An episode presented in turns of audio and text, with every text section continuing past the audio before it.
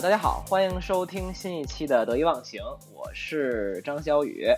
今天呢，这个终于不是单口节目了，最近这个我录了好几期那个单口，今天请来的是什么谁呢？来自我介绍一下。哎，又是我，我是学霸猫。哎，那个对，欢迎学霸猫又来我们录呃那个播客做客啊。然后他之前我们之前录了好几期节目了，对吧？那个对，就是你反正找不到找不到人的时候。然后就只能又请我这样质量低下的产品来救一下场，我懂。不能这，不能这么说，不能不能这么说。只是大家，我我估计大家已经比较怀念你的那个川普了，这个四川普通话，对吧？哎，对对对，我们我最近因为我最近回四川来了，我的普通话反而就变好了。看一下，等一会儿能不能你把我的川普激发出来哈？好的，那个我们今天呃录这期节目，然后正好也是因为呃一直我们想录这一期，然后呃这期的节目应该叫我（括号门的孤老生活）啊，然后那个 呃然后呢对对，然后呃。也加上徐小毛老师，这个最近好像生活中有一些具体的变化，是吧？是的，听着是的，听着怎么跟听着怎么跟又怎么着了似的。然后那个正好也可以聊一聊。然后我们也没做什么特别多准准备，也是是的，反正我们越来就 freestyle 嘛，对吧？freestyle，OK。对，好啊。所以先说说那个徐小毛老师，先说说，先说说最近有什么这个东西呗。不不，先说说最近生活有什么变化，先来点具体的。对。啊，好好，你先说你自己的。啊，我我我我呀，我我我我我我物物理上没什么太多变化了，我觉得就是，啊，啊我我最近其实那个播客节目的很多自我暴露，所以我今天那个是别说这么多啊，你是主角，啊，我觉得其实也是一个，嗯，都从从我自己来讲，我就是呃一直在我觉得在一个大坑里往外爬吧，我觉得。这个大坑一是一开始是自己给自己挖的，然后后来一开始没有没有太多意识的在挖，然后后来开始清醒的挖这个坑，就是 就是看看着自己在挖这个坑，原来是没有感觉自己在默默挖，然后现在是清醒的挖，然后现在感觉好像开始从坑里往外爬了。最近有一点点。坑是什么坑？怎么说呢？啊。呃，说说的大一点，可能是就我觉得很总总有一段时间，人是会问很多自己关本源的问题吧。对，就是一些特别特别特别特别特别基本的问题。我从哪里来？我到哪里去？人生的意义是什么？对吧？这辈子想干点啥？我到底是谁？对，等等这些东西吧。我觉得其实呃也是默默在心里问了很多年了，只是这两年我觉得更多的是他。啊，暴露出来，它显现出来，它成为了生活的一个主线。对，啊，也许又名又名中年中年危机。对对的。啊，然后我觉得思考一轮，可能人都会有这么这么一个阶段啊，要思考这个问题吧。所以我最近有一点点觉得，我很早开始就就就看山不是山，对吧？就看什么都不顺眼，看什么都很多疑惑。然后现在我突然有一点点感觉。要进入看山还是山的阶段了，但我觉得也不要太着急，反正就对，也不要太着急。对对对，就是你永远在你没有期待的时候，真正的高潮才会来临。对，哇塞，不要上来就这么污。我来说说你吧，我讲的，嗯，我我讲讲，我讲的是这个写作，对吧？好啊，就是说说你这个具体的生活的变化，对对对，搬家的事情，很好玩。其实我也没有想，本来你看我又打脸了，对吧？我在你这儿的黑历史太多了。我 三月份跟你说，我说我今年哪里也不去，然后呢，我就想待在广州，就是安安静静的，是吧？然后呢，这个你最后你就发现，为什么人会打脸呢？就是你永远都没有办法预期你在某个时候的那种感觉到底是什么样的。就是理论上来说，可能觉得，哎，我一年哪儿都不去，我就待着，其实很正常，对吧？对对。然后我我印象非常深刻的是，我好像我是四月份吧，三月份。三月份，四月初，四月初呢，有一次那个广州，它就是那个回南天了。回南天可能在呃北方的同学不知道，南方同学肯定知道。就是它三四月份它特别潮湿，又开始升温的时候呢，它回南天就是就是大雨，大雨之后，它这个室内的墙面跟地板上就会全部都有水，就是你会 你会有几十天，那个不是桑拿天，那个比回南天回南天比桑拿天更难受。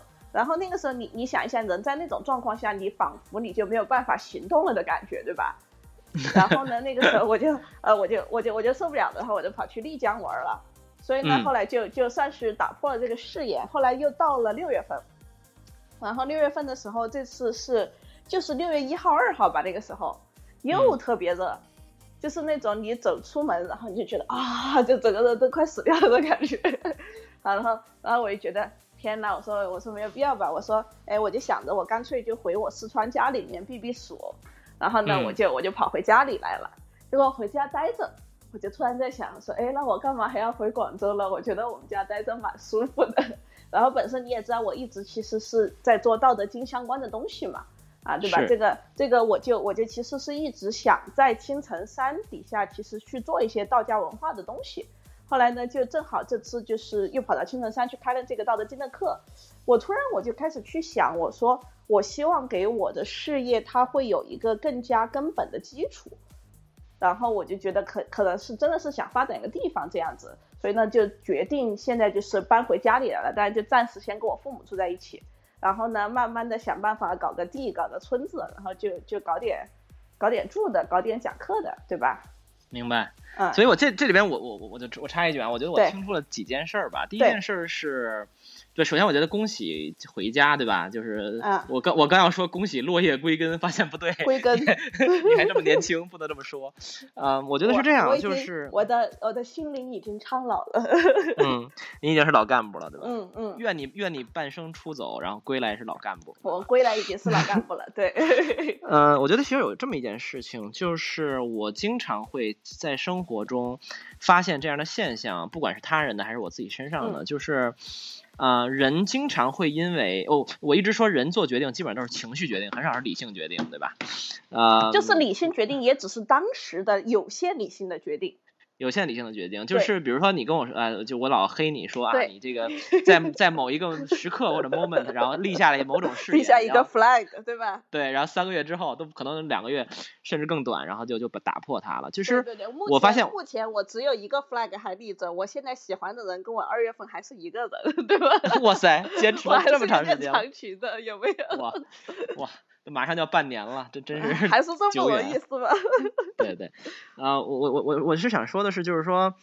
嗯，有的时候我们会人会的思考方式会会站在此刻，然后预预测未来，对，预测我们未来想干什么。比如说，哇，我就下个月或者我我这后半年我要每每天看多少本书，或者是我要跑步，然后我要我就永远不联系前男友，对吧？等 等等，就会。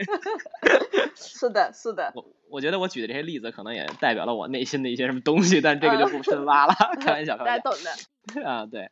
然后就是我，我们都会站在此刻，在当时的情绪和所谓的理性下去预测我们未来的一些事情，但往往我会发现，嗯，生活很有意思，它会带着你到处走的，它不会让你以为就像你停下来，或者让你以为你会按照你那种线性的方式去去发展。对。所以，比如说我站站在此刻，比如我在写一些东西，然后我的那个朋友就会问我说：“哎，你准备写完这个事情怎么办啊？或者是你之后什么计划呀？”我说。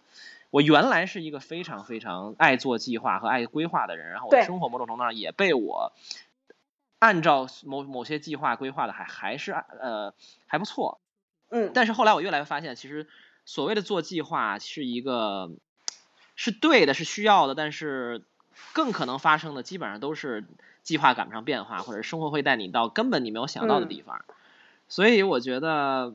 就敢于放手去去去去迎接，就是任何生活给给塞给你的东西，我觉得也是一种智慧吧，或者也是一种勇气。我觉得确实是这样。嗯。就包括你之前说啊，我你说我今年很定，是因为那个时候你的，你想说在广州就不出去了，对吧？等等等等。就是我觉得那会儿你的状态就是很定的。但是你往后走，其实并不是一定是你不定了，就是你你心跑了，而是你明白哦，有些事情更去需要去做，或者更值得。可以。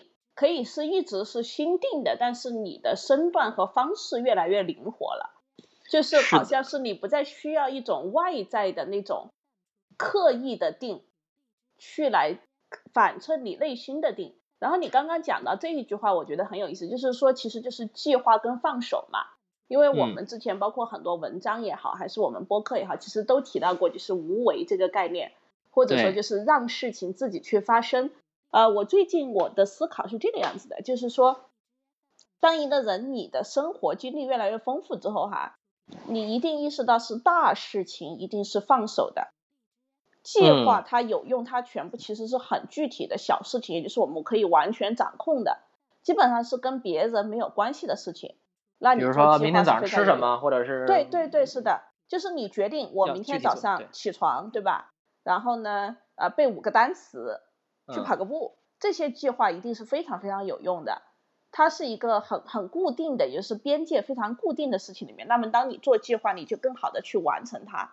比如说你说，呃，别人也问我，那我我也有公众号日更的计划，对吧？你自己你这个得到的日更，包括你自己这个播客的周更，这也是计划，是对吧？但是但是在但是这个播客带我去哪儿？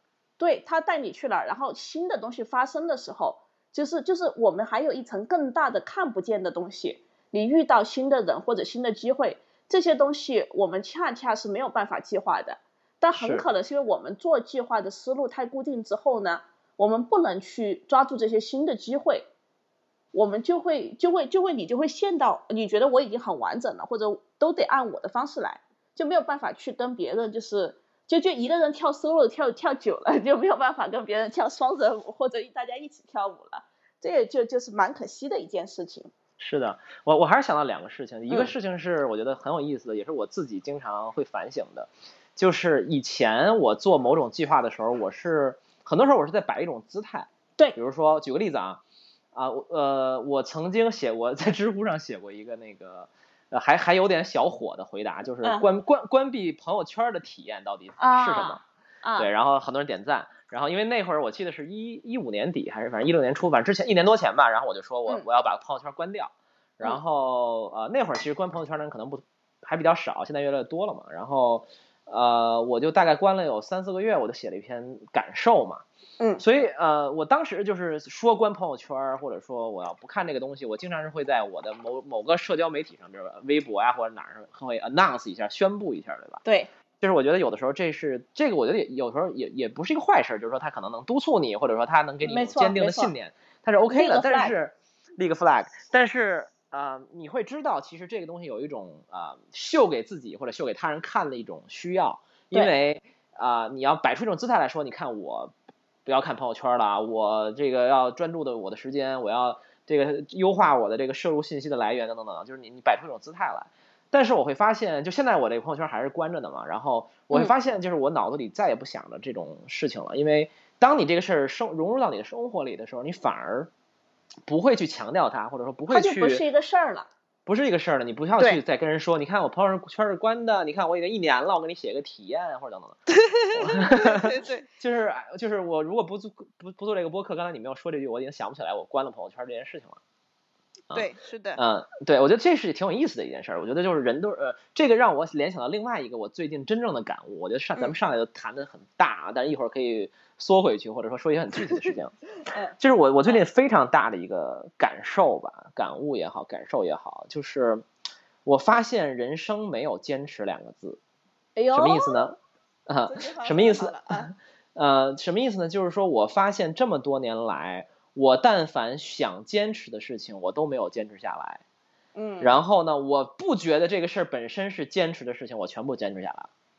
比如说，我举个例子，比如说，我很长一段时间要坚持跑步或者坚持健身，啊，我就觉得哇，尤尤其是有一阵儿，我每天晚上哇，就是都都要去跑步，然后发照片儿，然后那个。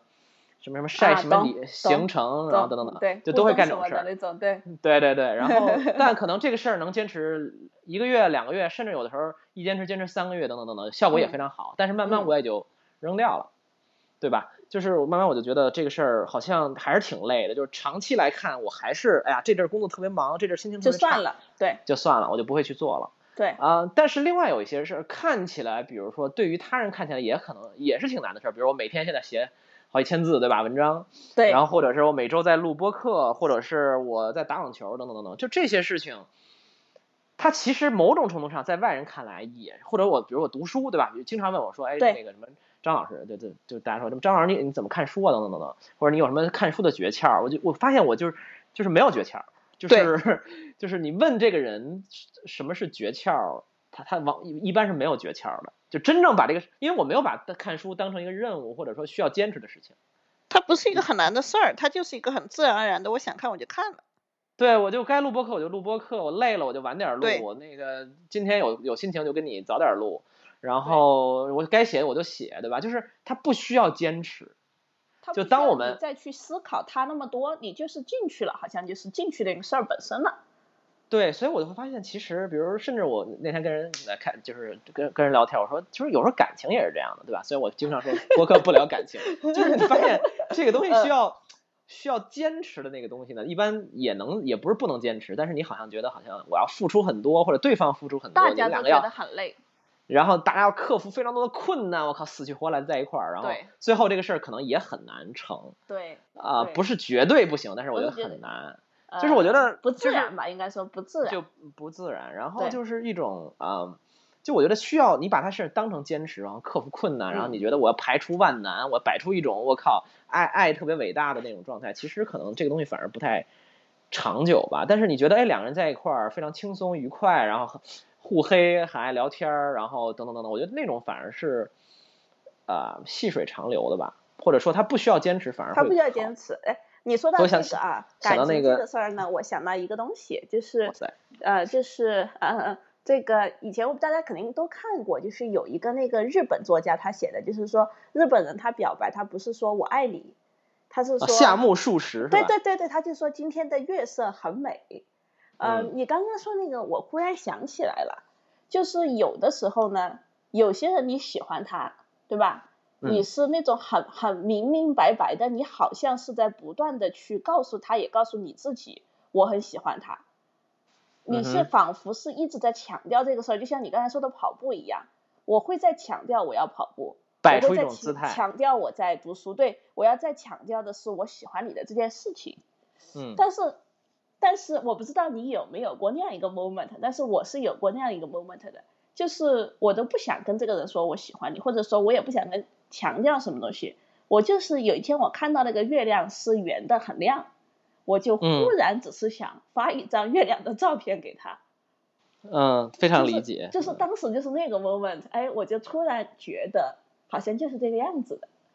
对，对，北京曾经有有一天晚霞特别好的时候，我有这么一个闪念。但是呢，这位同学告诉我，北京有雾霾，没有看到月亮。这位同学的段子可以黑一年。这位同学的段子可以黑很多年。对，但呃没关系了，我觉得呃就是还是跳出来就不要。对，我觉得就是这个呃。就是其实你说的很对，就是生活它是一个自然而然的一个东西。对，我觉得其实或者呃，我想怎么说比较好？我并不是说坚持是错的啦，就是说我不是说我们不应该去。去去调用自己的意志力去做一些事情，我们显然是在生活中需要各种调用意志力去让自己做一些啊事情的。但是但是可能长期看，或者说可能更应该去寻找一种不那么费劲的做事方式。我觉得我最近在体会这个东西，就是我当我不把一个事情当成任务，当我不使所有的开始开始的一个东西，它肯定都是要有有个意志力的。但是好像我们需要发展出一种机制，是慢慢的能够。把意志力抽出来，但这个事情还能够持续。哎，这就是有点无为的感觉了。对对对，其实就是你不再想它了。从刻意，然后到了一种随意，但是随意不代表我放弃了，它还是在继续的。是的，就是一开始可能是刻意的，但后越到后来越越是自然的过程。对对对，是的。那讲讲回来，讲到你的孤老生活。啊。啊，对，这些我们主题是我们的孤老生活，是吧？然后，对，孤老生活，对对，我我只说对我的，就我的理解吧，就是有很长一段时间，我其实是不太愿意跟人打交道的吧。对，我觉得，嗯，我现在也没有完全克服这件事情。我觉得有的时候，就我我并不觉得自己是一个这个 socially awkward 的人，或者说我是一个社交非常差劲的，很受欢迎的一个人，对吧？在社交的场合里面。呃，就也也也不用这么强调了，但是反正就是至少不不 awkward，就不我不会觉得好像很呃我很难受或者怎么样的。但是我觉得我自己呃有一段时间会觉得人跟人之间确实非常难互相理解和沟通。是的。然后有的时候我坐在呃一个人的对面，然后我看着他说话，我就人整个神是跑的，就是我觉得就是他，嗯，他他说的东西太没意义了。有时候他并不是说这个人什么很笨，或者说很坏，或者不是这样的，就是就是你觉得真的是没有没法沟通。我举个例子啊，就是有一段时间我有点严重的时候呢，我的还不错的朋友，嗯，虽然可能有一段时间没联系，但还不错，不是那种很生的，对吧？对，不是那种很生疏的，还可以，也不是最亲近的，但是还不错关系，会给我发一个微信，比如说，哎，好久没联系了，最近怎么样？问号。嗯。然后我会看着那个微信，可能十分钟，就不知道怎么说，怎么回他。对，对，然后呢，我感觉，对，然后后后来我可能我应该是没有回他，就，然后我就可能很几个月都没有回他。有一天突然他又找我说，哎，怎么样？最近？我最近才好一点，我才又跟他说话。对。然后嗯，但但但那个朋友其实是比较理解我的，就他能知道我可能有有时候会有这种状态，就是我觉得。你比如你问我怎么样，我其实我知道你是表达一种善意，或者说你也不是只找我非得要帮忙，其实肯定不是的，只是啊，就好久没见了聊一聊。但我有时候不知道真的要说什么，我不知道怎么给他阐述我现在的思想状态，我也不是那么关心你真的在想什么，或者对，或者是我觉得人跟人之间对吧交流，你你说说什么，你最近工作上发生什么事儿啊，我就说说我的生活上的烦恼啊，好像也没有什么太大意义，因为也不能解决任何问题。对，就是你不乐意拉家常，不乐意 gossip 了。对，我不乐意，嗯，我觉得世俗生活特别无意义，就在在一个阶段里。大家记住这句话：世俗生活特别无意义。我觉得这个这句话挺好玩的。就是世俗生活为什么没意义呢？比如说，就是就就是比如做做饭吃饭哇，就很很很无聊。社交也不是特别有意思。然后，呃，跟别人在一块儿的快乐，往往也没有我自己待着更更多。对，然后大多数人是没法给我太多新鲜的观点和和和和和体体验的。是的。嗯，然后我在书中，在 很多这个呃，我我自己待着的过程中，能获得巨大的这个快乐。然后，当然也有很多巨巨大的疑惑和和和和问题和和痛苦、孤独。嗯，所以我觉得这种孤老，就是甚至有的时候。啊，我我还做过什么事儿呢？比如说有人微博说这个给我发一个评论，或者说啊，就张老师你很棒啊，或者很喜欢你啊什么之类的，嗯，就就就评论啊。然后我说你这有什么可喜欢我的？就是我说这句话其实也不是我说的，对吧？嗯。那个呃，这其实是谁谁说的，或者说我的观点也是他的。然后你对吧？就你你为什么要因为一个人说了一什么话就要喜欢我？当然那个喜欢不是那种。那种喜欢他肯定也很善意的嘛。对对对。对，当你知道他很善意的时候，你反而会怀疑自己是不是有病，对吧？但是我，嗯，但是我经常有有一度经常在微博上回人说，我说你，呃，包括我在播客里也说过，对吧？我就不需要你喜欢我，对，或者你喜欢这，不要表扬我，对吧？不要表扬我，不要不要，对，现在我也这么想，但是。对。就觉得很难让人靠近，或者说你觉得没什么意义。对对，是的。呃，所以就就就孤老呗，就自己待着，其实也挺开心的，对吧？对。然后网球也是一个非常孤，我打古老的运动，非常孤老的运动，对吧？就是你，我那天还在想说，哎，喜欢网球的一个部分原因是，我跟人，我跟对面那个人某种程度上发生一种连接，但我们又是隔着网的。哎。所以，对。所以我不，我不用靠你太近。对。但是我跟你有距离。有一种微妙距离，有一种弱连接，然后有一种我们在互动，但我们不用语言来表达，我们在用一种隐藏在呃这个东西的过呃这个背后去去交流的一种状态。然后我觉得人特别有意思，人会你看有时候人喜欢什么运动，或者说喜欢做什么事情等等的，都是他内心的一个映射，一个投射，对的，一个投射，对。所以我觉得嗯。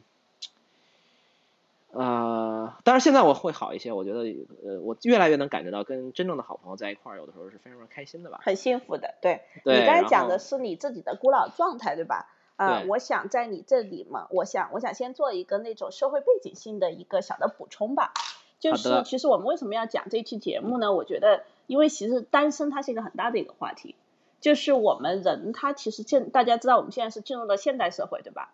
现代社会当中，它有一个很重要的特性，大家都知道有几个特性，一个其实就是工业化，嗯，然后工业化背后带来的另外一个东西，工业化是指我们的生产方式，对吧？然后呢，生产生产力，生产力就是我们工业化，那么是工业化这个生产力带来的生产关系的变革，或者叫做社会关系的变革，它就是人类史上从来没有过的，叫做原子化，就是分子跟原子的这个东西。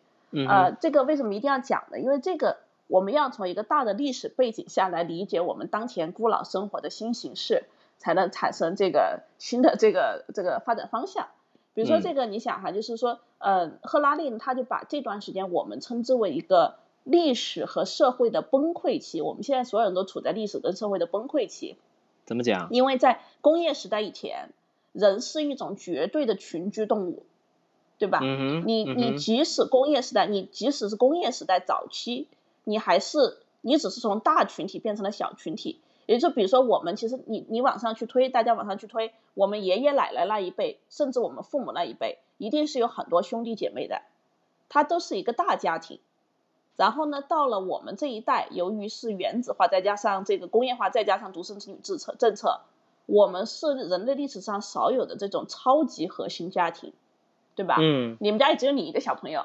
我们家也只有我一个小朋友，那么我们就是超级核心家庭。这种超级核心家庭，其实我们的组织形式，它已经跟上一代的，它已经有很大很大的变化了。我们父母都是有兄弟姐妹的嘛，然后呢，再到再到这个超级核心家庭，我们其实就是属于再到这个超级核心家庭，就是到我们这一代人，我们八零后、九零后啊，八五后、九零后，尤其这这一代更明显。呃，独生子女这一代，我们长大了，然后长大到这个时间段了。我们就面临了一场更可怕的原子化，对吧？但是其实现在看到这种这种我们现在这个社会，我们这个年龄段的，包括说比我们大一点的单身人群，为什么非常非常多？不是说我们自自动的选择了孤老生活，也不是说对吧？就是它是一个它是一个人类历史发展到现在，它必定会有一个特定的时间段，它会产生这么一个现象。那不仅仅是中国，你看，其实在欧洲。在美国都会有，然后特别明显的是一个东亚文化里面的一个国家是日本，大家知道吗？呃，日本他现在他们对日本的描述是进入了一个低欲望社会，就是说不想买东西，消费欲望不想结婚，不想生娃，然后自己就蹲在家里面穿个优衣库，天天打电脑，对吧？我们我们就是现在大家，我觉得这个我们跟这种状态其实有一点类似吧，应该叫做。所以这是一个也有一个社会的大背景的概念，是吧？它是有一个非常大的一个社会背景的，然后我想刚才想讲到这个点呢，其实是什么？就是说，呃，我们要去理解一个很简单的点，就是这是一个必然的趋势。必然趋势它意味着什么？就是我我之前写过那个《东京女子图鉴》嘛，对吧？就是他写的非常好，我到时候对他几乎孤老了，对吧？然后他最后三十多岁的时候，他他想反抗孤老的命运，对吧？这是一个日剧，对吧？就。对，就结了婚，然后后来还是离婚了，还是孤老了。呃，他为什么会这样？他不是说这个人怎么样，而是大家都应该，我相信所有人都会意识到，这个时代，尤其是大大城市的人，无论是男人、女人，无论你的收入水平怎么样，你都太忙太忙了。嗯。你都一个人活着真的好累好累，你你真的不觉得自己能有时间跟精力，或者有足够的金钱资源？去跟别人发生关系，去建立一个家，去养育小孩，这个想想我们都觉得好累呀。嗯，越来越甚至有点有点 impossible 的那种感觉，对吧？对，年轻一代尤其是。对，尤其是年轻一代，就是我们可能就是大家就开始这种心理上的东西呢，呃，就开始形成了，然后慢慢的我们就在古老的生活当中，好像好像就必须要在这种生活当中去适应它，或者去找到乐趣吧。当然不代表说我们会一直孤老下去，对吧？你看我就在反抗我的孤老命运，但是但是回到家了，孤老这个阶段，我觉得它是一个我们会探讨两个阶段吧。我觉得第一个就是说，呃，我们肯定，我觉得孤老阶段对你来说，对我来说，其实都是自己成长非常非常重要的一个阶段。是，对我们还是很很感恩这个阶段的，对吧？没有说你从家里出来，然后你就着急忙慌的你又去结了婚了，你都没有时间去让你自己重新去成长过。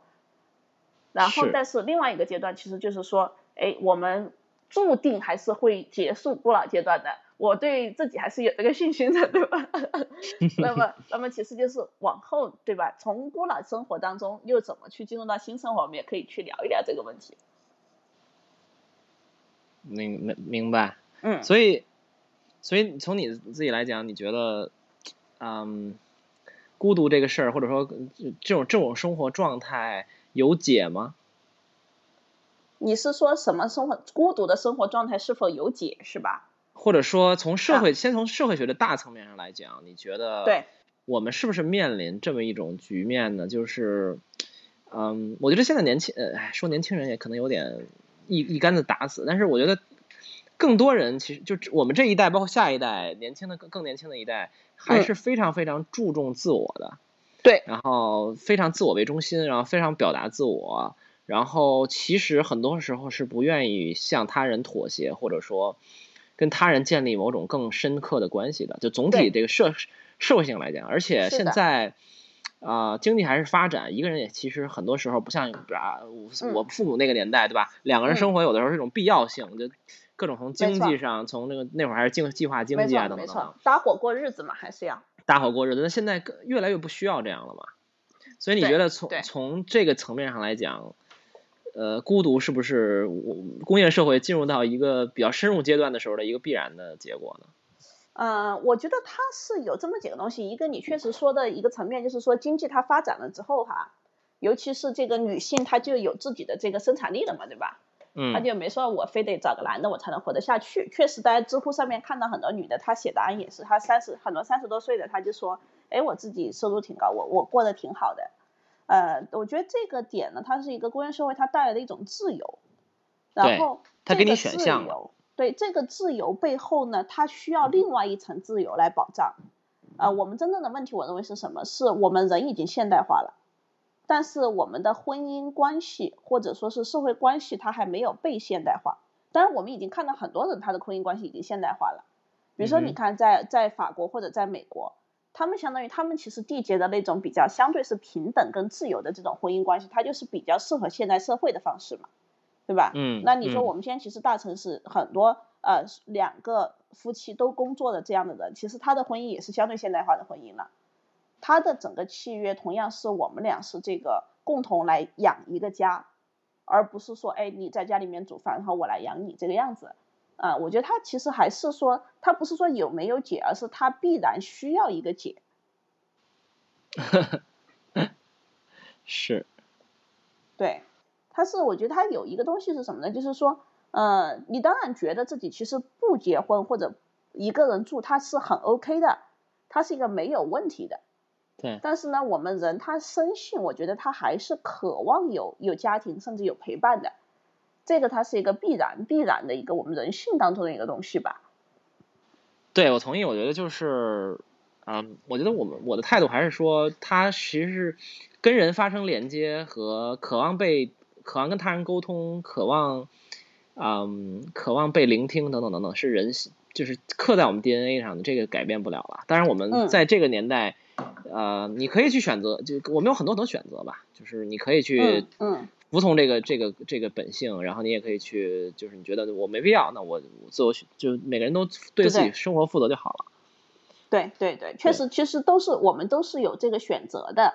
嗯然后呢，我是想着，我是这样的，我说实话，我自己经历了一个比较大的转变吧，就是说我前两年呢，基本上没有任何谈恋爱的心思，一个也是说忙着忙着工作，对吧？对。然后呢，另外一个确实是人可能是他会有一个阶段，比如说你你现在可能也是这样的一个过程，就是当你去探索生命的本源问题的时候，你会感到一种很极致的孤独，就像你刚才讲的，就是人，你觉得真的是人是没有办法被理解的。然后呢，然后这种这种很强烈的这种在思想或者哲学里面的探索，它会带来一种人非常非常深刻的孤独感。但这我觉得这是一个人心灵成熟的一个必要条件。我们可能是大家都是走过了这个孤独感之后，你才可能成熟。人没有这段孤独感是没有办法去成熟的啊。但这个就直接它投射到你的社会生活上，就是好像好像你真的就觉得世俗生活，尤其是。跟人一起玩儿，对吧？然后呢，一起扯个蛋什么的，好像就没有没有什么意义了，对吧？然后谈恋爱这种这种要说很多呃哄别人的这种假话、空话、套话的事情，仿佛就显得更加愚蠢了，对吧？啊，完全没有心情做这种事情。对，完全不想做这种愚蠢的事情。对对对对，有一种众人皆醉我独醒的感觉。对对对，给自己加戏。我怎么能找一个还在醉的人谈恋爱呢？这也不行。但是醒了的人，大家都醒了，大家还谈什么恋爱呢？啊，变成大型情感节目了。那这就这就不正常了，因为因为古老的对面一定是情感嘛，对吧？嗯，古老是理性吧？理性的对面可能是情绪和情感吧？啊，对，古老古老是一种理性走到极致之后的一个选择。对，嗯。所以梭罗有没有结婚？我要查一下，就写《瓦尔登湖》的那个。我记得好像没有。所以你看历史上很多大的这种哲学家，包括这种修行人吧，对吧？嗯。他确实他就是一个人过着也挺好。我说实话，我因为我自己因为这个冥想，包括《道德经》搞了很很久了，就是我经常就觉得真的是一个人自己还挺开心的，而且是那种没有什么想要抗拒的，就是我觉得我可能也挺好，哎。但是当我当我我是真正去意识到这个点的时候，你知道最好玩的事情发生了，是我当我这个孤独我走到极致的时候，我发现可能别人给不了我什么东西，或者我没有什么需要别人给我的时候，我突然拥有了一种超能力，你知道是什么超能力吗？我突然真正的明白了怎么样去爱别人，不仅仅是情感上的爱，它包括友谊上的爱，其实包括现在。我能回来去去跟父母住在一起，其实其实这意味着我对我自己的一个跨越，是我重新学会了去爱我的父母和他们相处的方式。这个反而是我走到极孤独的极致之后，我能做到的一件事情。你你你来说一说，我这个我还蛮感兴趣的。你你你怎么从？广州回到成都，呃，就不是成都，四川的家里，然后重新跟你的父母建立一个更比原来至少地理呃物理上更亲密的一个状态的关系。对，比如说，其实你看现在现在来说，互联网上它很流行的论调其实是父母皆祸害，对吧？这个这个确实是。然后我们我们包括孤老这个事情，就是说，呃，我们都会有那么一个阶段，你是必须去叛逆的，你的叛逆就是你的自我都出来了。对吧？然后我们接受的是互联网的大城市的 international 的，觉得自己很潮的这种这种东西。那么，那么必然的，我们的价值观其实就跟父母或者跟上一代他是会有冲突的。所以，包括很多人，你肯定二十多岁的时候，你你可能很大的矛盾就是你你在选择各种选择上，你跟你父母是有冲突的。那么对我来说，其实这个事儿呢还好，就是反正我我父母早就知道，就是管不着我了，对吧？但是。但是管不住，主要是管不了。对，管不住。但是从内心深处来说，就是说，呃，你现在跟他们的情感，跟你小时候跟他们的情感不一样。小时候其实我们跟父母都是很很相很相爱的嘛，很亲近的，对吧？那种那种就是爸爸妈妈是你唯一重要的人。那到了这个阶段，你必须要去反叛他。就是弗洛伊德说的，就是一个人他的成熟，他一定是完成精神上的弑父或者弑母嘛，就是就是杀死的那个杀。对你必须把你的对你的心理上的那种对父母还有依赖的一个感觉啊，你得杀掉他，然后你才能成为一个自主跟完整的人。然后呢，当我去把这种自立自立到极致，全部自力更生，就是什么都靠自己，然后真正是孤独到极致的这个过程好像走完了之后，我突然意识到，你可以不需要别人给你任何东西的时候，你才能够真正的去爱别人。因为这个时候我就不再需要说，呃，我妈妈必须要怎么样，或者我爸爸必须要怎么样，我才可以去接受他，或者我才能跟他在一起生活，或者跟他一起玩。我不需要了，我需要我说你你你爱干嘛干嘛，对吧？你就你现在这样，呃，我就挺好的，我就我就能接受。虽然他现在他也不怎么说我，但是他有的时候他肯定他要说一下我，对吧？嗯。他肯定他有他有他有唠叨两句，他要唠叨两句，我也没有觉得他是一个事情了。我觉得，哎，好像我突然我就可以接受了。嗯，对，我觉得这个状态，我觉得这里面有一个，我我这里面可能有一个，我听出来一个东西，就是可能爱这个指的是泛义的吧，就是大爱也好，或者是你爱你身边的人，重要对你重要的人，可能是一件。就是当你不去向他人索取的时候，你反而知道爱是给予的时候，反而你就真的呃理解了爱的本一个本质。我都不觉得爱是给予，我觉得他就是他不是给予，给予他还是有一个有点像你之前说的有点刻意，嗯，对不对？我老想着我也要为你做点什么，我要为你做点什么，啊，其实这是一种很刻意的爱，这种爱也会让人变得很累。嗯哼，我觉得对我来说，我这个阶段的理解就是一种应该叫做允许。我觉得最好的词应该是允许，就是对我很爱我自己，对吧？所以我允许我自己是这个样子，我允许我自己是这个样子。我爱你，所以我允许你是你的样子。我爱我妈妈，所以我允许她是她的样子。那么我不需要去给你什么，你也不需要给我什么，但是你愿意给我愿意接受。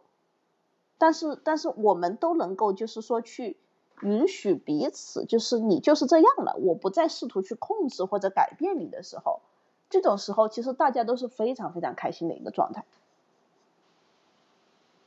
啊，这个境界有点高，他还在体会啊。自在了，他可能很自在了，对。啊，我觉得还挺有意思的。嗯，对，刚才我的那个给予可能还是一种，呃，我觉得是这样，就是给予跟奉献是不一样的。我觉得爱不是奉献，爱不是牺牲自己来成全对方，对，爱不是。虐折磨自己，为了让对方有一点点好，我觉得可能 对，就是有的时候我们会，我觉得这样也不是不对啊，就是说，我觉得这也是很伟大的一种感情，并不是这就不是爱，或者说，他也是爱这种形式，就是我为了我我我牺牲自己很多，然后为了成全你，我觉得也是一种非常伟大的精神。但爱的可能另外一种含义是是不求回报，嗯。不不向你身上索取东西，还是就是我我我在体会你刚才说的那段话吧。啊，或者我这么去理解，呃，我觉得哈，呃，爱它是一种很奢侈的东西，就是一个人你真正它是一种只属于人类的情感，一个人他能真正有爱这种情感，一定是你首先你真的成为了一个很完整的人，然后你基于你是一个人之后，你很完整跟独立的这种人格。他可能才会产生爱的这种感觉，就是因为因为我们刚才讲到这种，比如说我们也是讲情感，你知道吗？就是我不是有一个老司机研究中心嘛，然后你就会发现，大家在这种谈恋爱的过程中，他一定都会有这么一个过程，不管是男生还是女生，他是非常非常容易把他喜欢的那个对象，其实变成一个物品的，他看不到的是那个人，对吧？他就他其实还是把你当做我的一种泄欲的工具嘛。对吧？他 他也真的是这个样子的。你你去认真体验一下，其实都会有这个东西，对吧？我喜欢的你，我表面上我喜欢的是你这个人，其实其实我就我我拒绝接受你是一个人这件事儿，我就只想把我要的你身上我要的方面，我用得上的方面拿过来，然后把那些我不想要的方面，我要把它跑走嘛。或者假装看不见。对，假装看不见，或者我要想办法把这些东西砍掉嘛。那这个其实不是说人跟人之间的爱，它是一种呃人喜欢一件物品的那种感觉，或者说我想去用一件物品的感觉嘛。就是你取它，好像你在身他身上取一些你需要的功能和对东西，对，然后他做就是你你跟他的这个关系里边，他变成了一个模糊的影像，他不再是他，而他是你你你完成你这段关系的一个工具。对，他是你完成你你自己的那个欲望的那个工具，所以自始至终在关系当中，人都是不存在的。哇塞，你这个这个这个这个体会非常非常棒。这个体会很很深刻，你知道吗？不是，是因为再一次的，就是，嗯，这就是我最近在呃和我的咨询师也好，或者是在看一些心理学的东西也好。才开始意识到的东西，然后被你用另外一种方式阐释出来了，我觉得很有意思，很有意思，对吧？很有意思，对，其实都是通的嘛。当然，心理学也是哲学了，其实，其实，对，但是就是说，就就就是我刚才说的那个，就是有的时候在一段关系里面，不管是就是情侣关系啊，还是朋友之间的关系，还是家人等等等，就是有的时候我们我们会简化对方，或者理想化对方，或者对扭曲化对方，都是因为。对方，我们没有把对方当成一个完整的人，而是我们的欲望的投射。没错，没错。就是我希望我们的爱是这样的，我希望我的父母这么对我，我渴望这个东西，等等等等，就是永远在衡量你有没有给到我我要那个东西。对。但实际上，就像你说的，当你允许对方是一个人本身的时候，可能反而有一些非常好的东西会会会会生长出来。没错，但是这背后它有一个最简单的前提，但是我们又忘记了。一个人他能允许别人是别人，他只有一个原因，是因为他允许他自己是一个人，他真正他把自己当成一个完整的人了。这个这个还是一个我觉得他是最有意思的一个过程。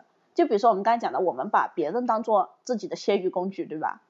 其实我们难道不把自己当做自己的泄欲工具吗？我们总是把自己当做自己泄欲工具嘛。就我要买了个包，我要有这个男朋友，对吧？你是我驱策着自己去做这件这些事情来满足我的欲望，是，这是这是一个非常典型的模式，对吧？包括我们很多时候，你你你很多人的努力工作，他也无非就是把自己当做一个泄欲工具。嗯，所以我们很满足自己的某种欲望。对对对，人很难意识到的是，他并没有完完全全的允许自己是一个人。所以，允许是一个人，你觉得可能，呃，很难完全描述，但有一些好，这个是这样的状态是什么样子的呢？嗯，就是很很典型的是，嗯，我不再去做自我评判这件事情嘛，对吧？就是我确实对，确实你你接受接纳我是我是这样。对吧？如实如是的，我接受跟接纳了，那么我可能对自己是这个样子。然后第二个点是什么呢？确实，确实你不会再说我的好坏，我的优点缺点什么样的，因为因为你意识到没有？比如说我说我自己呃好或者坏的时候哈，其实那不是我站在我的角度说，我一定是有一个第三者的视角，对吧？第三者的视角好像分立出来，他来看我。他就觉得我这个人有好或者有坏，那他肯定他是基于某些目标来说的，比如说你这个人，但那你你现在你作为一个社会人啊，你有钱你就是好的，你没有钱你就是坏的，嗯哼，对吧？或者说你工作努力你就是好的，你你你很瘦你就是好的，然后那么那么我如果当我真的允许我自己是一个人的时候，我就不再需要这些好坏。状态的判断标准了，比如说你一定会有一个感觉，就是我觉得我们创业的时候哈，我们都经常会问自己，我到底是牛逼还是不牛逼呢？我到底能行 还是不能行呢？对吧？这个时候就是其实我们始终不是把自己当成一个人的，我们是把自己当成一一件创业工具的这种感觉，你应该也会有那个感觉，你是一个创业工具对吧？对，你就是一个，其实你就是一个一个工具的时候。那这个事儿它就会反复发生，然后比如说，但但比如说，当你现在我们来录播客的时候，这就是一个人跟一个人的对话，我们就不是去想说，哎，我这句话说的对不对，我这句话说的好不好，我没有去想这件事儿。其实你其实就有点像你做这些得心应手的时候，对，它就是很很正常的一个东西了。你不用想它，你不用评判它，慢慢的、慢慢的就是说这种体会。他在生活的各个方面，他开始再去扩大一点。你你你肯定，比如说你可能在录播客或者写作的时候，你比较能达到这种状态，但是可能还有一些方面的时候，你可能就就就又又不太容易达到这个状态嘛，对吧？肯定还是会有一些地地方会有那个结，你就去找到自己在哪些方面会很容易有这个结，然后再把这些结给打掉。就是其实包括我觉得就是说，哎，喜欢一个人到底是什么？就是我们总是喜欢在别人面前。喜欢能够做自己的那个人嘛？对，对，很放松，很放松，自对，对。但是我们跟别人在一起的时候，其实不仅仅是亲密关系吧，很多时候我们会不自觉的又进入到了我是一个工具的一个感觉上面去。比如说呢？对，哎，很简很简单呀，就比如说这个，呃，我们总是想说，我现在应该要怎么表现？啊，对吧？包括你工作工作的时候，其实尤其是那种感觉嘛。对，我现在应该要怎么表现对吧？我应该表现出一副严肃的样子。其实没没有一个人是严肃的，每个人都觉得自己要表现出一副严肃的样子嘛。所以就是在这样的一些情况下，我们就人他越来越难，越来越难把自己当成一个人。对，就做自己这个词儿，那就是越说越做不了自己，对吧？其实因为我做，你看做自己做，让我把这个词说出来之后。然后很多人他就会开始给他添各种各样的标准，哎呀，我要做这样的事情，对吧？我要住这样的房子，我才是做自己。那他其实又是一个，又是同样的一套思维模式了嘛？是，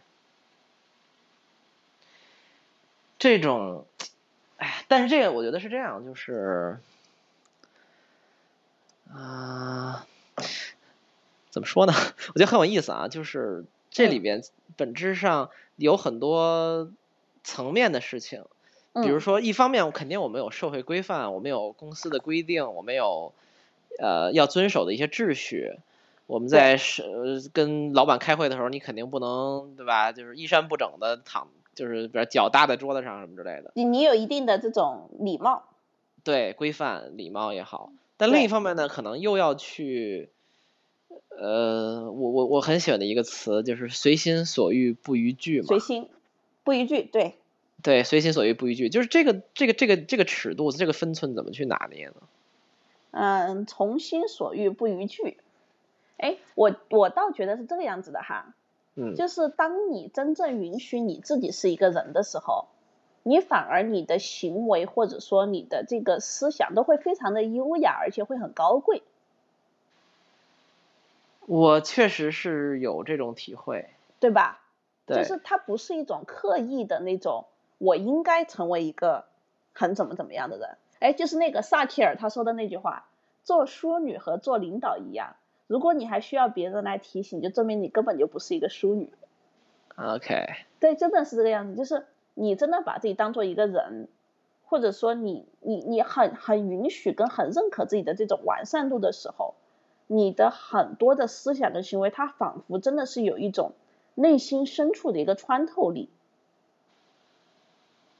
对我这点，我我我想补充一点啊，就是嗯，我看能不能说的更具体一点，就是有的时候啊，我们都我不知道呃，听众会不会有这种时刻，就是你可能表现的非常自然的时候，可能你没有想那么多的时候，别人说啊，你怎么那么可爱啊，或者是你怎么这么好玩啊，你怎么这么逗啊，或者怎么怎么样，就是那那个那个时刻，可能你没有装作可爱，而你是只是表现出了你的某一种本性，对对。对，但大家都会觉得，哎，这个很自然，这个很很打动我，这个很很很很舒服，很很有感染力。对啊，我觉得肯定我们每个人生活中都有那么一两个时刻是这种状态的。我觉得可能你说的那个点应该是试着在不同的、更多的场景和场合下去寻找这个状态，或者说你敢于每时每刻你都很真，你的反应都是真的。就比如说我我我我我特别我特别特别能理解。这个事情，然后我自己越特别特别觉得，越来越觉得，就是当你很真、特别真诚的时候，有的时候偶尔你会受到一些误解的等等都没关系，但是你自己心里是非常畅快的，而且慢慢随着时间的推进，大家是会能知道啊，你是真的是一个真的人。对对对，别人我觉得是这样的，当然了，他就会被感染得到。他会被感染，但是我觉得就是嗯，就作为听众来讲，我觉得每个人可能不一定。马上就能进入这种状态，可能我提供的是一个方法上的，或者说这个手段上的，就是寻找一些你可能没有刻意装作什么样子，但大家会觉得很自然、很舒服，或者你自己也觉得很很美好的状态。然后你试着在一些其他的场合，也也把这个状态，也去到那个状态，也去到那个状态。可以一开始从一些最不太危险的地方试，你别先上来就。对吧？就是那个大大老板考核你的时候，你你你突然那个做这件事，你可以先从对的太放飞，对吧？你可以先从一些哎没有那么所谓的风险大的地方开始试。我觉得还是寻找一种本真的、不刻意的感觉吧。我觉得我现在在在某种某种上，我觉得我在追求这个东西，就是原来总是。表演在演一个上进的有为青年，对，在 演一个什么什么人设，对对。然后呢，这个人设可能是自己套给自己的，也可能是别人对你的期待，也可能是社会的一种规范带来的东西。那现在我觉得我在慢慢的、慢慢的去去扔掉这些东西吧。对，从张小雨到张小雨。对，从人们口中的我到我自己觉得我没有想。太多的我就是就就是我，反正是这样的。对，呃，我对这个可能也是就是心理学里也讲接纳嘛，就是很多时候你接纳自己，然后你就像你说的，允许自己是个人，或者说接纳自己的状态。对，我觉得还是很有相通之处的吧。没错。嗯，而且这样，我觉得某种程度上，我会觉得，如果你有一天能这么活，就是每时每刻你都是这样的。嗯。嗯，第一，你可能会变得非常有魅力，但这个是一个副产品，就是我觉得这不是目的，这不是，而是说重要，对吧？那不重要，对对对。就是你开花了，你肯定会有会有蝴蝶飞过来，但是你不是为了那朵蝴蝶才开花的。确实，就是我觉得可能就人在尽量多的时刻活得比较本真，还是很好的一种状态。对，就你刚才讲到那个东西，我觉得那种本真，它回到我们今天孤老主题，为什么我讲了这么久呢？是当你有了这种本真的力量之后，哈，你允许自己该孤老的时候，你就享受孤老；你不想孤老了，你就可以享受不孤老的生活。而你没有说我非要跟谁在一起，也没有说我非要单身，就是你对这两件事情，你也就真的是不执着了，自然，你就很自然，对吧？真的非常非常自然。呃，我我今年呢，因为这个今年上半年大部分时间都。都在喜欢某个同学嘛，对吧？我 我就我我的我就我的感触，你不要讲，你不能讲是谁好吗？我不我不会讲，我说我说你这个宣称已经宣称半年了，我觉得不是我不是我的意思是说就是好多就是就是好就感觉就是好多人都知道什么之类的，挺好。不告诉他，不告诉他。是这样的，这样的就是就是我会有一个体会，你知道吗？就是。就是你会不自然的会开始去，大家大家双方大家都发现，哎，有点那个意思之后，很多时候我们俩的对话其实很不自然的。你是说你跟那个人的？对我跟那个同学的，当大家都有点的感觉是我们的很多对话是很不自然的。对。对，就是有点有点被观测了。对对，他在观测，就是每个人都陷入了一种大家都被多重观测的感觉。是。哎，那个时候特别不自然。但是，但是，但是我今年我很好的一点是，当我意识到我们俩的对话特别不自然的时候，我就跳出来了，因为我我能比较细的我能觉察到嘛，对吧？我觉察到，然后我就跳出来了，我就我就不会说，哎，我要强行把这个对话推到某个感觉，或者说我要强行你要给我一个什么东西，我就我就算了，哎，我就放手了，我就随随意。然后呢，我其实跟他讲话，我就不会说我很刻意的要去表达个什么，反正其实还还挺自然的。后来慢慢的想说什么就说什么，对对对，就也不是想说什么就说什么，就是真的是哎有感而发，想跟你说一句话，我就跟你说，然后他怎么回应我，我倒也觉得挺无所谓的。哎，后来我发现我就因为这个同学他很容易紧张，你知道吗？男男男人都比较这样子，男人都比较容易紧张。后我就发现他现在他就慢慢的他不会那么紧张了，放松了。对他开始放松了，我觉得这个好像还挺好的一个过程吧。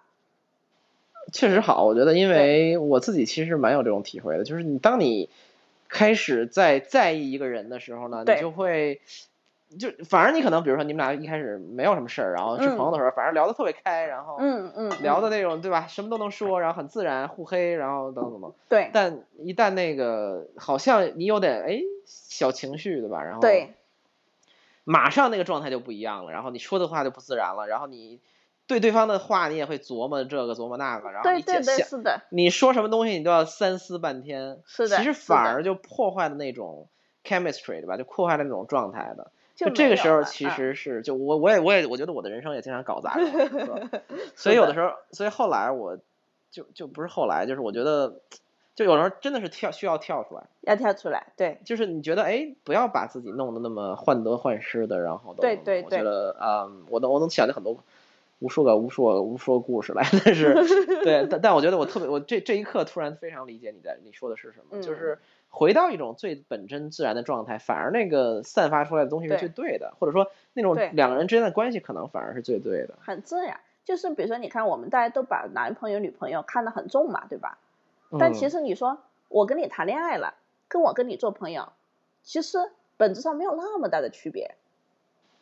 他还是就是所有的关系，他都没有那么大的区别，他都是一个人，他他允许他自己是自己，然后允许对方是对方，只是说可能我们俩是好朋友的时候，我们俩一起做些这些事儿；我们俩是男女朋友的时候，我们可能有一些事儿是我们俩单独一起做的。但是其实人的人跟人之间关系的运作模式，并不会因为什么而改变，它的本质它还是一样的。所以当我们反而我要去强调说你有多特别，或者说我们俩进入这个关系之后。我们有多特别，或者我有一些话我要专门用这种方式对你说的时候，这个时候他其实就这关系他就很拧巴了，是，他就被嵌套出了嵌套出了各种各样的，呃，不赋予被赋予了被嵌套出了各种各样的意义，然后观测，然后患得患失，对对对，观测，你这个观测这个词说的特别好。对，这这不量子物理嘛，对吧？那你你老是在想，你这老是在想他什么意思嘛？他这句话说的什么对不对？这个呢？对，然后那个就会越来越奇怪，它就层层叠加，最后就变成了一个你们两人的关系就处在一个布朗运动的状态里，就是就是一个薛定谔的猫，对吧？对对对，是个薛定谔的猫。那你你永远无法观测，所以在那个时候，我就我可能这是我今年的一个体会吧，可能真的是你一个人，你跟你自己待久了之后，你就对人世间的一切确实有点淡然。但这种，但这种这种淡然反而就能让你非常游刃有余的去处理好这些事情。有的时候反而越淡然，他就真的越来。对，也不能他他来不来已经不重要了，对吧？对。就是他，I said be，我 let it be，我我我我，甚至我觉得都不能说有耐心的这个词，因为你有耐心，你一定就是有 impatience，你有不耐心嘛。就是你特别想要一个东西，然后你得不到的时候，你才会跟自己说你要耐心一点，对吧？你真正淡然的时候，你无所谓耐心不耐心。就像我们上次我上课讲那个有限跟无限的游戏，你确实是，比如说有限游戏，那就是我我我今年我一定要把你搞到手。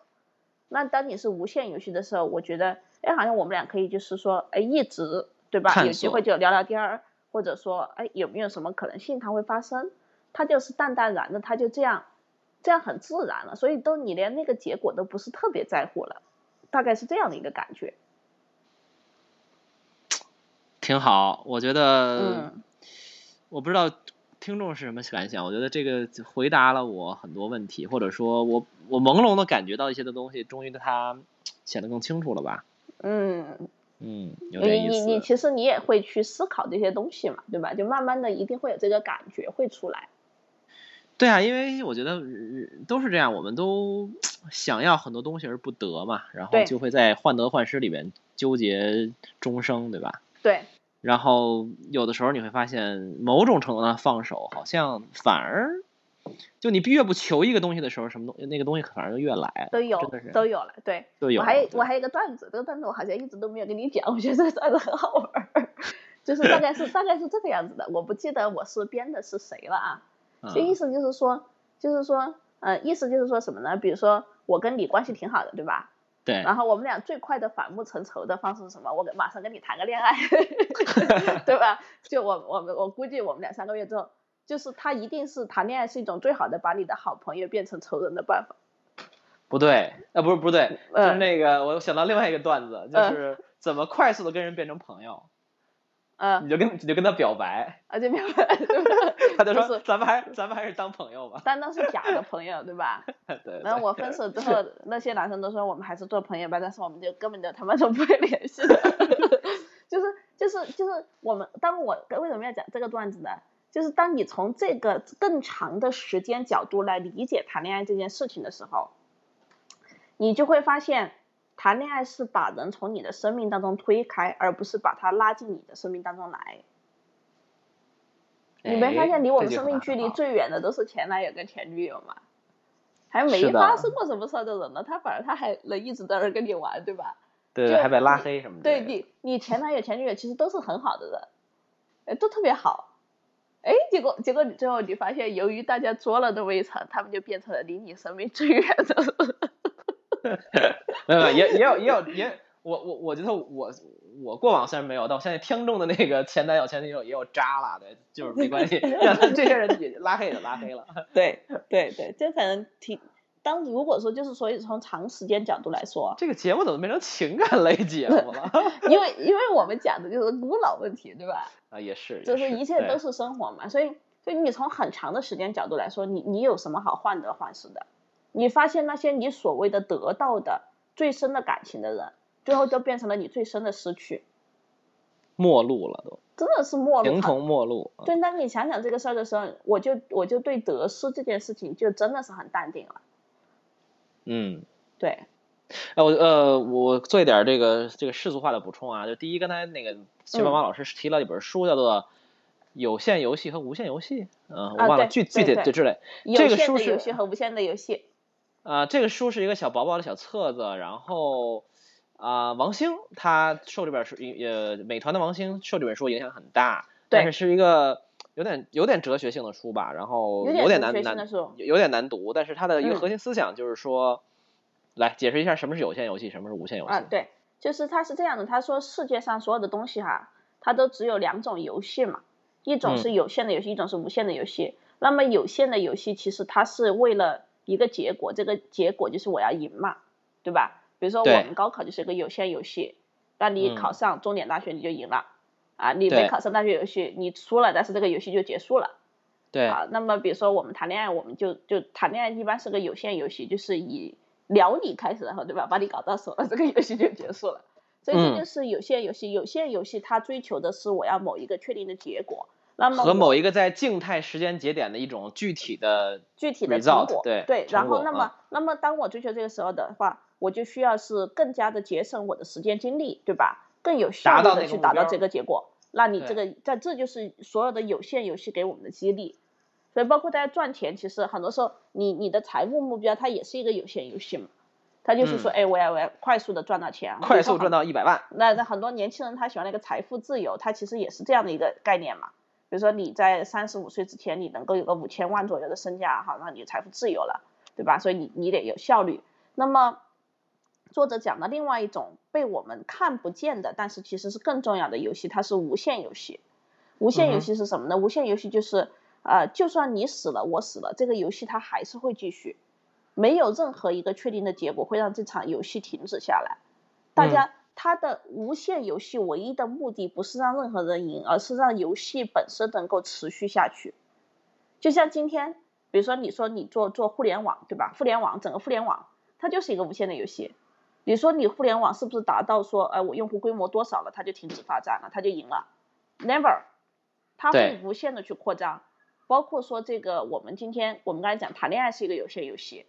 但是其实人跟人的关系，它本身就是一个无限游戏，是一个一直在动态的交互的、反复变化的、不断有调整的，对，一个一个一个过程。对你，你想想嘛，就有些游戏是什么？有些游戏的方法就是我跟你就我们俩走到了结婚这一步，我们俩领了证了，完事儿了，然后明天我们就不用说话了，对吧？这个游戏就结束了。但事实是什么？就是你你结了婚之后，你还是各种各样的，你们俩游戏还是继续继续，对吧？有小孩了之后。还要还有各种什么什么东西，反正它会一直一直继续，所以所有的关系它是一个，所有的关系都是一个无限的游戏。那么这个书当中，它它显然讲到的是有限的游戏，它是一种都是人类狭隘的思维制造出来的假象，因为自然界的世界上真正的所有的东西都是无限游戏。这个其实就是跟《道德经》的那个思路是一样的嘛，他就说自然界，你看道它的运作法则。它一定是无限的，它是这个春夏秋冬四季轮回，永远向前。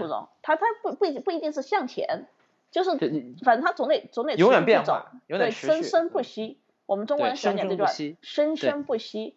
啊，那么人呢，他老老老喜欢假装这个什么东西会停止，对吧？他老老或者什么东西是一个结果，他老喜欢认为是结果。对，但比如说你你跟我，我们都有过一些这种体验，就是说我确实在某个时间段我得到了一个特别想要的结果，然后你会发现又又如何了？你第二天生活还是要继续啊，真的是，对吧？你你起来了，你还是得吃饭呀，对，还是要有干新的事儿。对，就是你今天你账户上多了一个亿，然后你可能很开心，那你明天起来你发现那还是得继续，就是没有什么事情因为。因为任何东西而能结束，这是事实，是，对吧？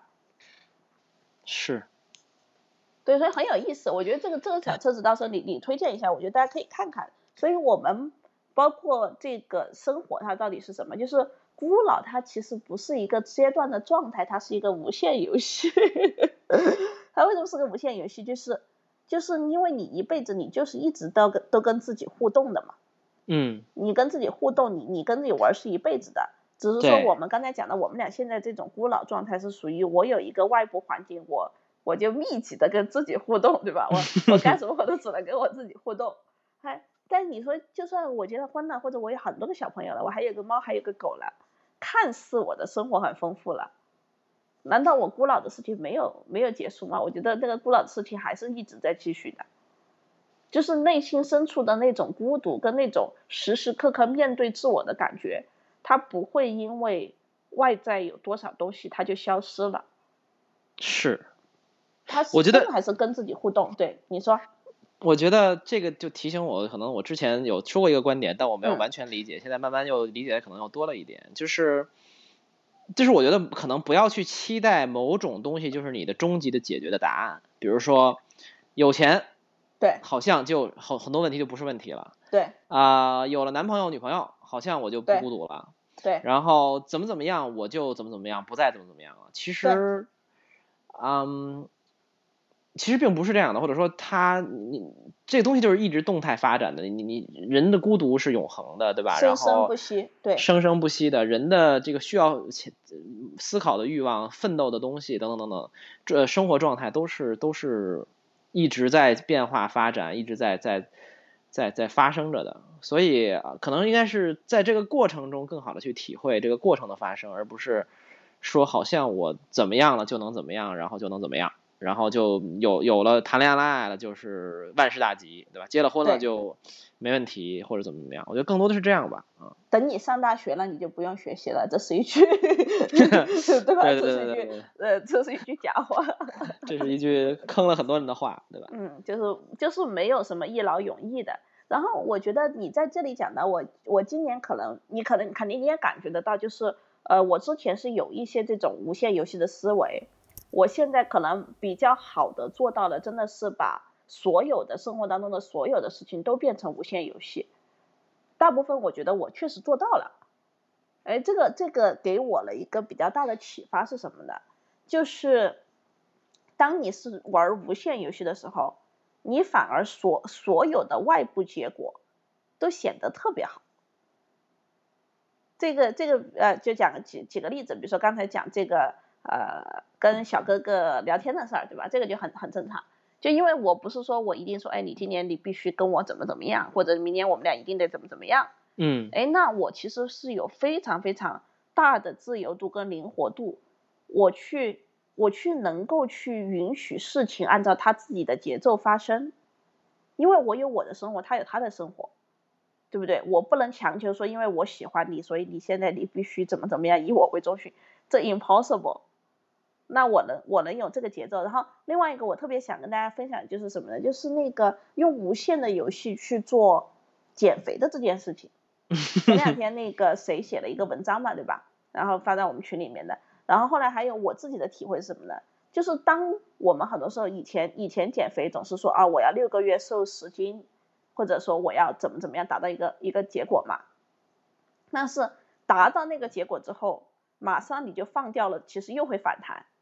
对，所以对吧？所以你你意识到什么？就是你你你开始意识到，就是人生是不能下猛药的，猛药没有用。对，那只能怎么样？就是说找到一个方式，是真的让你用无限游戏的方法，能够心甘情愿的把这件事情继续下去。就比如说我现在，我比如说我每天去做运动也好，或者去管理饮食也好，你会给自己放那么一点点水。但是你的心里面是一种很淡定的，你知道可能你今天做明天做这个事儿，你会一直去做，你没有什么怨言，你不是说我达到了某个结果我就不做了，你就于是你也就不需要坚持了，对吧？对对，他不需坚持，你就一直淡淡定定的啊，做做做做做，然后你就在这个事儿本身里面你就投入进去了，做这个事儿本身就变成了一个乐趣，而不是说我要做这个事儿，我的腿要变成什么样子。呃，我才才觉得 OK，这种感觉吧，呃，但对，但这这是很重要的，这是很重要的，因为我觉得很很多时候那种奋斗的动力都是来自于那种大名大放，那是种生命力。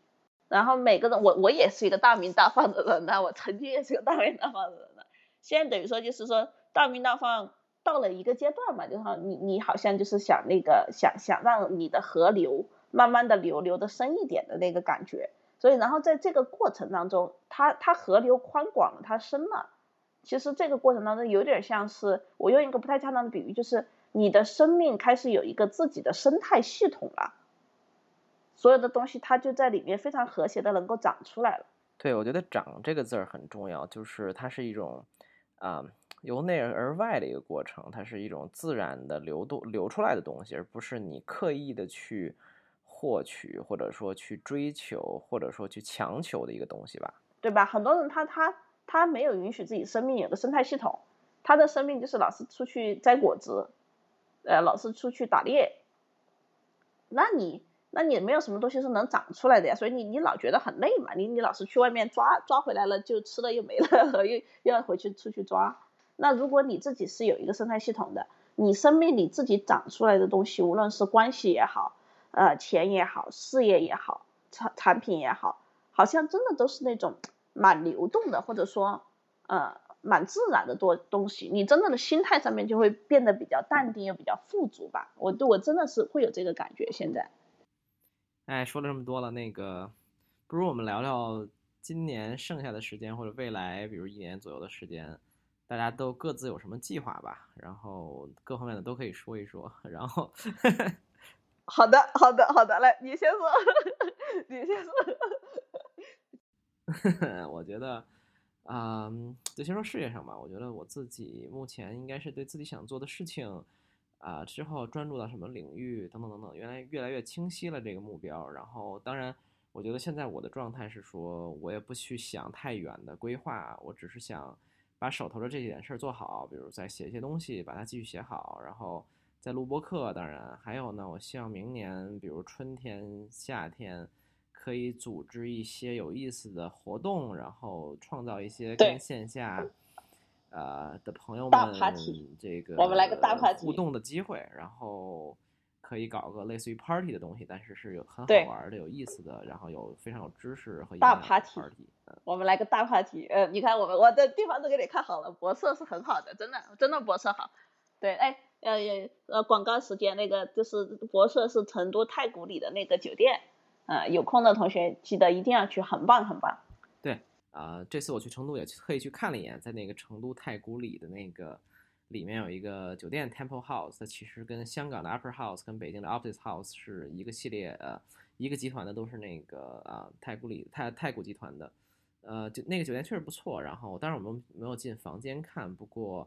外面那个露天的地方，我喝了一杯，然后确实感觉很好。但是成都的天气晚上也很舒服，嗯。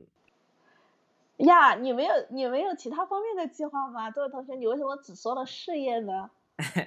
啊，又到了让我自我个人暴露的时间了。我觉得已经暴露的够多了这几期节目。啊，你内心里面没有愿望吗？我就问你一句话，你没有愿望吗？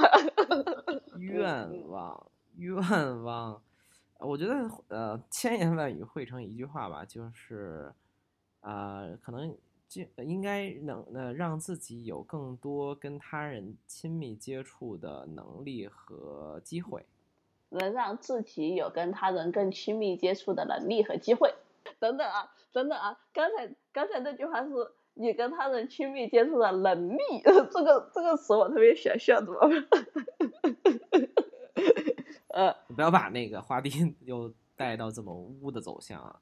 啊，就就很简单啊，就是啊，你跟他任何人建立相对亲密的关系，都是一种，都需要某些能力吧？你爱一个人需要能力，你靠呃让他人靠近走进你的世界也是一种能力。对，其实绝大部分人我觉得应该是不懂怎么去爱一个人的吧？然后这个爱可能是很泛义的，是这个，嗯。有的时候是呃亲情之爱，然后朋友之爱，然后恋人之爱，我觉得其实都是一样的。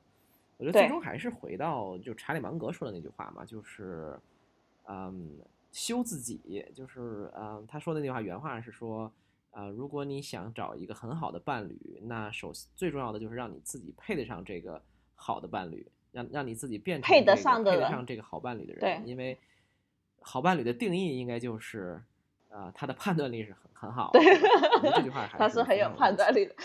嗯，对我我其实我觉得他是什么呢？就是说，啊，我特别希望你在这个方面能够有更多的体验吧。因为我觉得我们人生到了这个阶段呢，好像好像生活当中，说实话，事业上你说的这几点，我觉得我们大家都可以看得到，就是觉得啊，好像没有没有特别多的惊奇或者说是呃不确定性了吧，应该说是。就是我们都知道这些事儿，就是慢慢的我们往下面去走，慢慢的去做这些事儿都会发生的。但是呢，好像好像人生当中很多这种 excitement 或者说这种惊喜 serendipity，好像更多还是来自于就是跟他人的关系层面上的东西吧。啊，对我最近也有觉得跟活人在一块儿的感觉还蛮好的，而且不只是就是恋人啊，什么约会或者是更多的是好朋友什么之类的，也是非常开心的。嗯，不仅仅是亲密关系，对，就包括好朋友也是。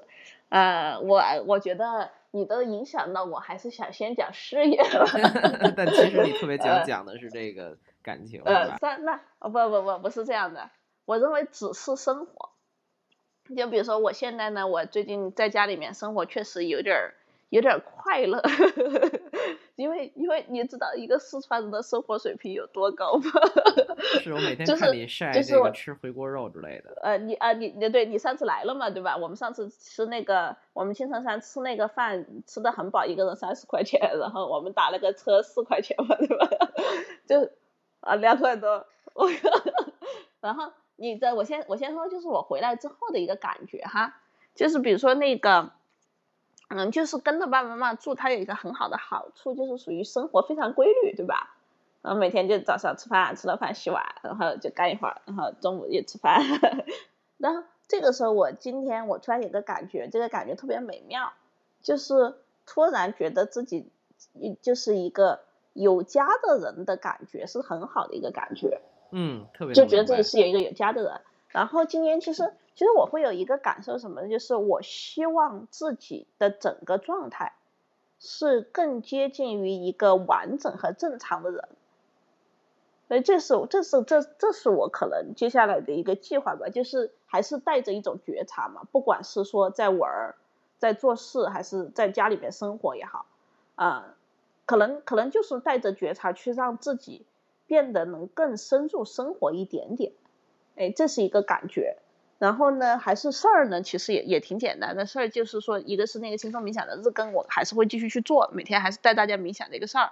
然后另外一个呢，就是说把几个开了的这种，呃，我的小蜜圈里面的这种，就属于是说书写的项目嘛，大问题的解决，一个是写《道德经》的，对吧？然后一个是那个写框架式学习的，然后包括刚才其实提到怎么去爱一个人，啊，这个他的这个东西，我希望能够通过一些长的文章，能够把他们去讲完。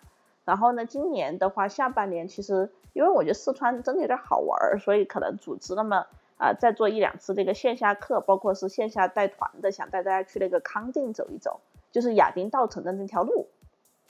对，就想哎，你到时候看你有没有兴趣，我们可能国庆想去那儿徒步嘛，然后就是想去走这个东西。呃，下半年呢，大概大概啊，然后还有就是在那个微信读书上面，就是讲一下。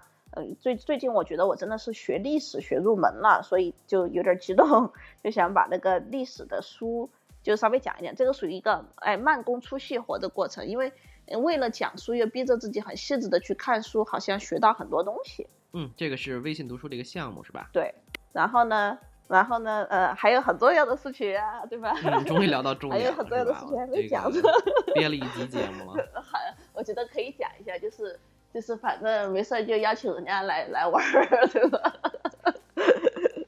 你是不是应该把人家是谁稍微说一说啊？